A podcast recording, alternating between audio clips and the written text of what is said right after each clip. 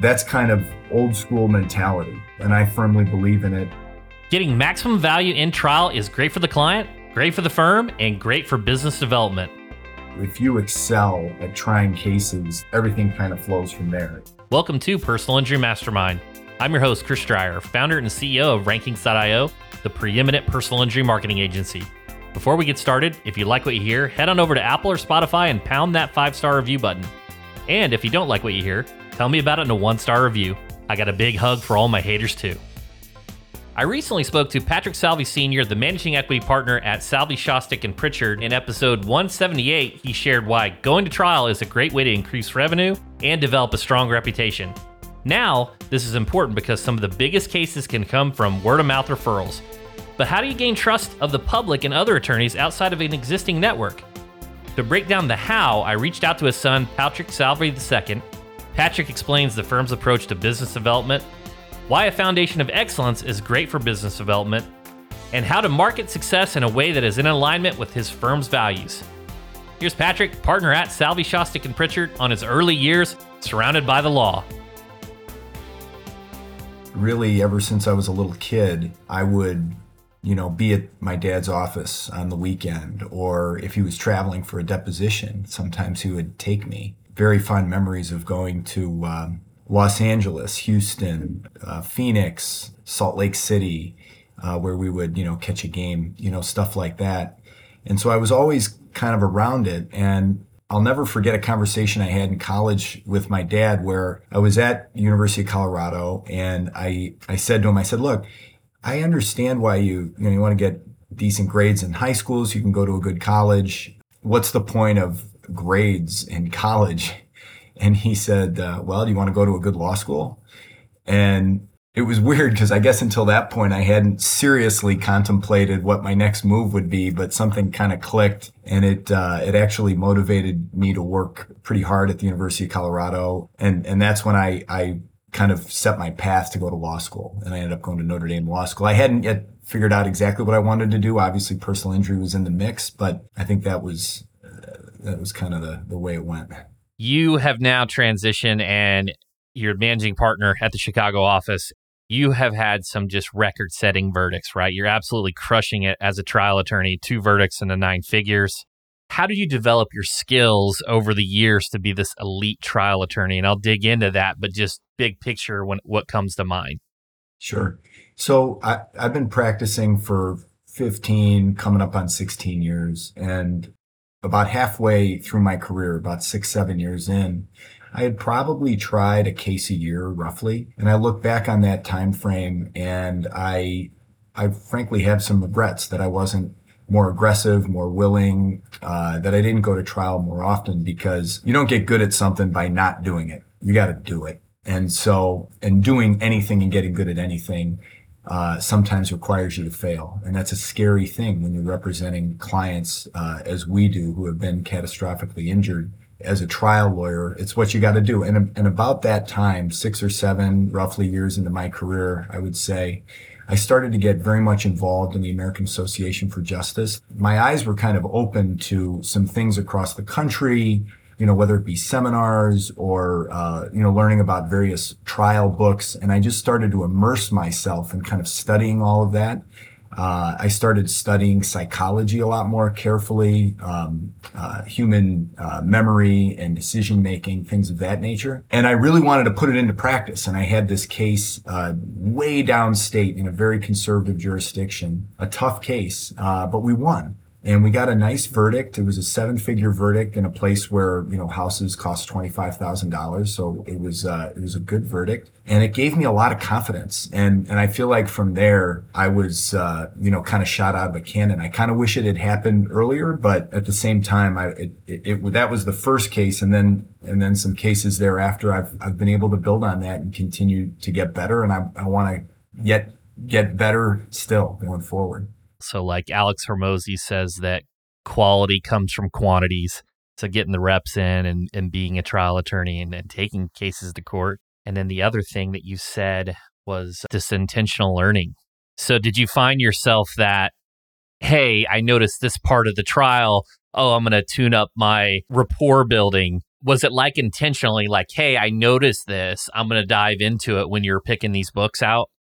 Yeah, uh, one book that really stood out and continues to be kind of an overarching theme in how I look at trial preparation and execution in any case. I mean, it's, it's when you approach any case from the beginning, when you're deciding whether to even take the case and then how you approach discovery and then ultimately trial. book called Thinking Fast and Slow by Daniel Kahneman. And it's, you know, I'm, I'm not the only one that's read that you know, through the lens of a, of a trial lawyer, but the decision making system one versus system two and tapping into the primacy of how people think and feel about the world and matching your case with their worldview. I think young lawyers or inexperienced lawyers think they can just kind of use logic to get to the end and win the day, but uh, human responses to you know stimulus to evidence to visual evidence to uh, you know evidence that they hear uh, you know verbally. You have to understand how that's going to be absorbed. And uh, if you don't you're not representing your client as well as perhaps you could. So that was a book that de- definitely stood out that wasn't kind of within the confines of trial work. And then uh, 12 Heroes, One Voice is another one by Carl Bettinger. Uh, Rules of the Road, a very famous one by Rick Friedman. Um, those are two that come to mind. And so, you know, those things really got me excited to put them into practice. And then, and then even as you start to do it, you're, you're not doing it perfectly. You kind of, learn as you go and it's it's you know skills that I've I've worked on over the last few years for sure. Thinking fast and slow. I just heard that reference just recently in the book Snow Leopard and it was talking about its own category that that book's going to exist for for many many years versus these that kind of just in the moment books that are passed by the wayside. So I'll have to check that out. And, and then the other thing that I was thinking is is confidence comes from competence. Right. So you got that you won that big seven figure, so you get more confident. Then you maybe try things differently, and you've got that momentum going for you. What about the the technology side? So we have other trial attorneys on that you know do really well with technologies and mediums to present to the uh, jury. Is there anything in particular on the tech side that you like to use that uh, that you feel is a benefit? Sure. I mean, we do a lot of medical malpractice, and even if it's not medical malpractice, a personal injury case involves medicine in some form. So I typically always have something to help the jury understand the granular details of injuries. I'm a firm believer that if if you're talking about an injury, you're really going to get a lot out of it in terms of doing your discovery and then presenting a trial by getting as granular as you can. A comminuted fracture what does that mean? Getting the doctor to say, well, that means there are literally shards of bone, you know, things like that that allow the jury to better understand the details of the injury. So you have to present that, I think, technologically and give the jury a visual uh, picture. So that's something that, that, uh, I, I always do. And then also as it relates to, you know, your exhibits, um, as it relates to all your witness examinations, open, close, uh, you want to have a seamless presentation. And so I am very fortunate. I'm going to, I'm going to give a shout out to Caesar Salinas at our office. Uh, he's our IT guy. We do it in house. He's been at every trial that I've had going all the way back to that downstate one. Um, and he is unbelievable. We're like two peas in a pod at trial because we've got a rhythm both in our preparation and in our execution. And so I'm very fortunate to have Caesar on the team.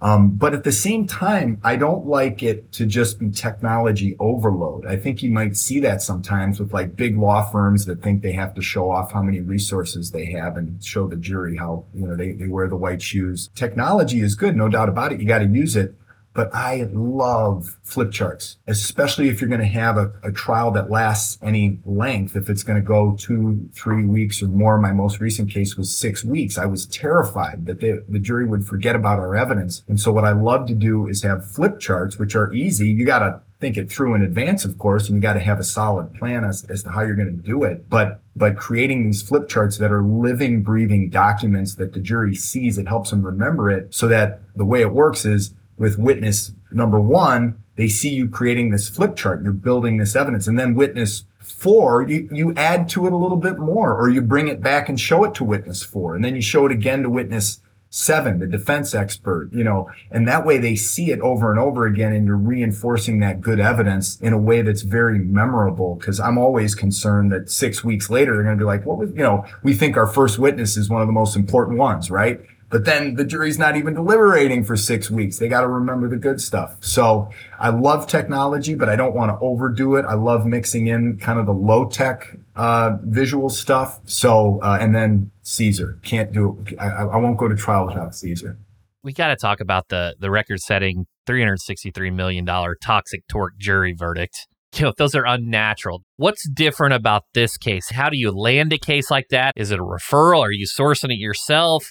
And then how do you extend the value and create that story and that narrative to get to that extreme of, of a nine figure type verdict? Tell, tell me big picture just a little bit on that trial. Sue Kamuda, the plaintiff, who uh, is a hero in her own right. What what she put herself through in the, uh, in the preparation for that trial and the being kind of the lead plaintiff throughout. I mean, she was the the name of the litigation. It was Kamuda et al. Right versus Sterigenics, and Uh, at the end of it, there were over 870 other plaintiffs behind her. So she was the first trial. Her discovery was first and, and all that. She just came to our firm, word of mouth, so we were very fortunate that she did. And then um, she, we knew that she had a, a, a good case. And so ultimately, you know, we got to trial. And over the course of the four or so years between when we filed and when it went to trial, of course, significant discovery was done, but that discovery applied to all cases. And so it wasn't just, you know, me and our team handling the discovery on behalf of Sue. We did the plaintiff specific stuff, but we had seven firms that were part of the plaintiff's executive committee. And ultimately, two of those firms I asked to co counsel with us on the case. And so I led a trial team of uh, six lawyers that actually ultimately presented witnesses, at least one witness in front of the jury. And really nine or so lawyers in total in terms of what we had going on behind the scenes. And so learning to lead, not just your own team when it's your own firm, which is a little more natural, but also folks from other firms was very important. And that there was a, a steep learning curve for me. Um, but I think it all came together in really a beautiful way. The way we kind of started out feeling out one another and figuring out how to work with each other to the end where it was seamless and decisions were being made and agreed upon and, and everybody was really rowing in the same direction. But then in terms of the development of the evidence, really, as we went through discovery, it became pretty evident that if presented the right way, we could really show some of the serious misdeeds of these defendant uh, corporations. And we showed that at trial, things going back to the early 80s when there were efforts to obfuscate some of the governmental investigations into the dangerousness of ethylene oxide. And then in addition to that, we learned that there were many pollution controls available to these folks. They knew it was a carcinogen, but they didn't put the pollution controls in. Meanwhile, while they're not spending, say, a half a million dollars in Willowbrook putting in pollution controls, over in Charlotte for $5 million, they can open up a new plant. Why would they do that? Well, that type of capital investment is going to bring in revenue. Pollution controls is just a cost that doesn't increase revenue. And so we showed those types of classic profit over people decisions that the corporation had made over the years. And I thought that was very effective. And then ultimately, I mean, at the end of the day, anybody that tries a case knows that you can have the best evidence in the world. You've got to communicate it in the right way. You've got to bring it through the witness. And frequently they are adverse witnesses. And you've got to bring it out of those witnesses in the right way. Um, because a very nice sounding and uh, smooth talking uh, credible person on the other side, even with terrible evidence, can totally put cold water on it. So you got to bring it out in the right way and make it hurt like it should, which is, you know, to me where the fun is um, uh, as a trial lawyer. So I think the, the result showed that we did that. I think we, I think the, the jury ultimately, the $363 million verdict was in response to a $346 million ask. They went above what I had asked for in closing argument. And I think it's because they were mad. You can be the best litigator in the world, but if no one knows about your success, even the highest verdicts won't drive business development. I'm certainly a firm believer that if you excel at trying cases, that everything kind of flows from there. If if you're a great trial lawyer and you can try cases with success, then that is going to drive settlement value in your other cases. That is going to bring referrals to you because people will see uh, that this is the firm or this is the lawyer that is going to uh, get the highest amount of damages for a particular injury or in a particular type of case. And so that's kind of old school mentality. And I firmly believe in it. And I want people to come to me not, not because, you know, I've wined and dined them and I'd rather get the referral, uh, uh, because the referral lawyer knows that, you know, we're going to do best for the client. But then to your point, in this world, um, uh, that's not quite enough. Uh, if people don't know about what you're doing, then it's not going to bring cases to your door. And so uh, first of all, I'll, I'll, drop a few more names from our firm, but TJ Say and Marcy Mangan, they are unbelievable. Marcy's our PR uh, person. And so I rely so heavily on her because on a daily basis, she's doing an incredible job of pumping out social media, uh, publicizing our results whenever we can. You know, sometimes settlements have some confidentiality attached to them, but whenever we can, putting articles in the lay press or the Chicago Daily Law Bulletin, which is a very popular local legal publication, and getting information out there um, and then being present in the in the legal community, I'm very active uh, with the Illinois Trial Lawyers Association. I'm the current president. I still am for a couple more months until my term is up, and just and just being out there and and developing those relationships. In addition to people seeing uh, your results, so we don't really do regular radio spots or TV spots in terms of advertisement. Marcy has some very good relationships with local news networks, so our lawyers are frequently on the news, whether we're talking talking about our cases or new laws being enacted or some legal question that's being asked. So I think we do a good job of being in the public sphere, both with just appearances that may not be attached to a result, but then also results so that people know that Schostok and Pritchard are legit trial lawyers. Yeah, and it makes you the choice for a referral when they're when an individual's looking to get maximum va- value. And I think the the the difference in there is the type of firm and whether you're marketing, you know, B2C versus B2B to your peers to be known. I wanted to ask you about just general your day-to-day responsibilities as the managing partner of the office. You know, you've been at the firm for many years now. You've had different roles. What's high impact role of this of the managing partner? You're catching me at a very interesting time in my career because for my entire career it's been about handling you know, whatever the number might have been at any time 25, 30, 35, usually not more than that cases. And, um, you know, typically many of them complex to a year ago when we were getting heavy into expert discovery on the Kamuda case. And I just said, look, I can't handle any other cases. This is all consuming. Plus, I'm becoming the Illinois Trial Lawyers president in June. And so about a year ago, uh, so it's it's almost April. About a year ago, that's what I did. And so I've been working only on Sterigenics and only on Illinois trial stuff ever since. And one thing that's allowed me to do, I think, better is be the managing partner because something that I've really enjoyed because I've been the managing partner for a few years, but more recently I've tried to focus more on the team building within our uh, within our firm. And that goes for staff and lawyers alike. But for example, last night, uh, we had a, a, dinner with the lawyers. Uh, we had a dinner and then we walked down the street and actually went to this, uh, this uh, bar that had karaoke. And we just had a great time. And I think it's emblematic of what we've built at this firm. We're a young firm. We work very hard. We rely on each other. One thing that we do that I don't think other firms do as much is, is we spread it out. And, and what I mean by that is, if a if a case is going to be better served by three lawyers as opposed to two, it's going to get three. If it needs if four would be better than three, it's going to get four. I'd rather every task be done excellently, if that's even a word, than than spread people too thin and just have them checking boxes and oh maybe our firm could handle more cases if we did that.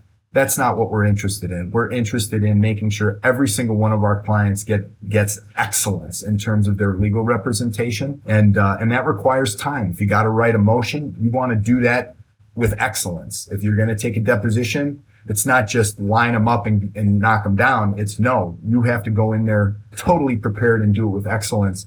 And so that's the that's the culture we've tried to foster. And with the young lawyers, we're kind of growing up together. And so I've really enjoyed more recently trying to better, you know, get into each of the lawyers' worlds and help them thrive individually and then ultimately help the team thrive even, even more. We got to play together. We got to play like a fist because think about if you're punching somebody if you're punching somebody and you got one finger out or two fingers out and you're not playing together, you're not going to be able to hit very hard. But if we come together and we're like a fist and all five of us are together, then we can land a huge punch.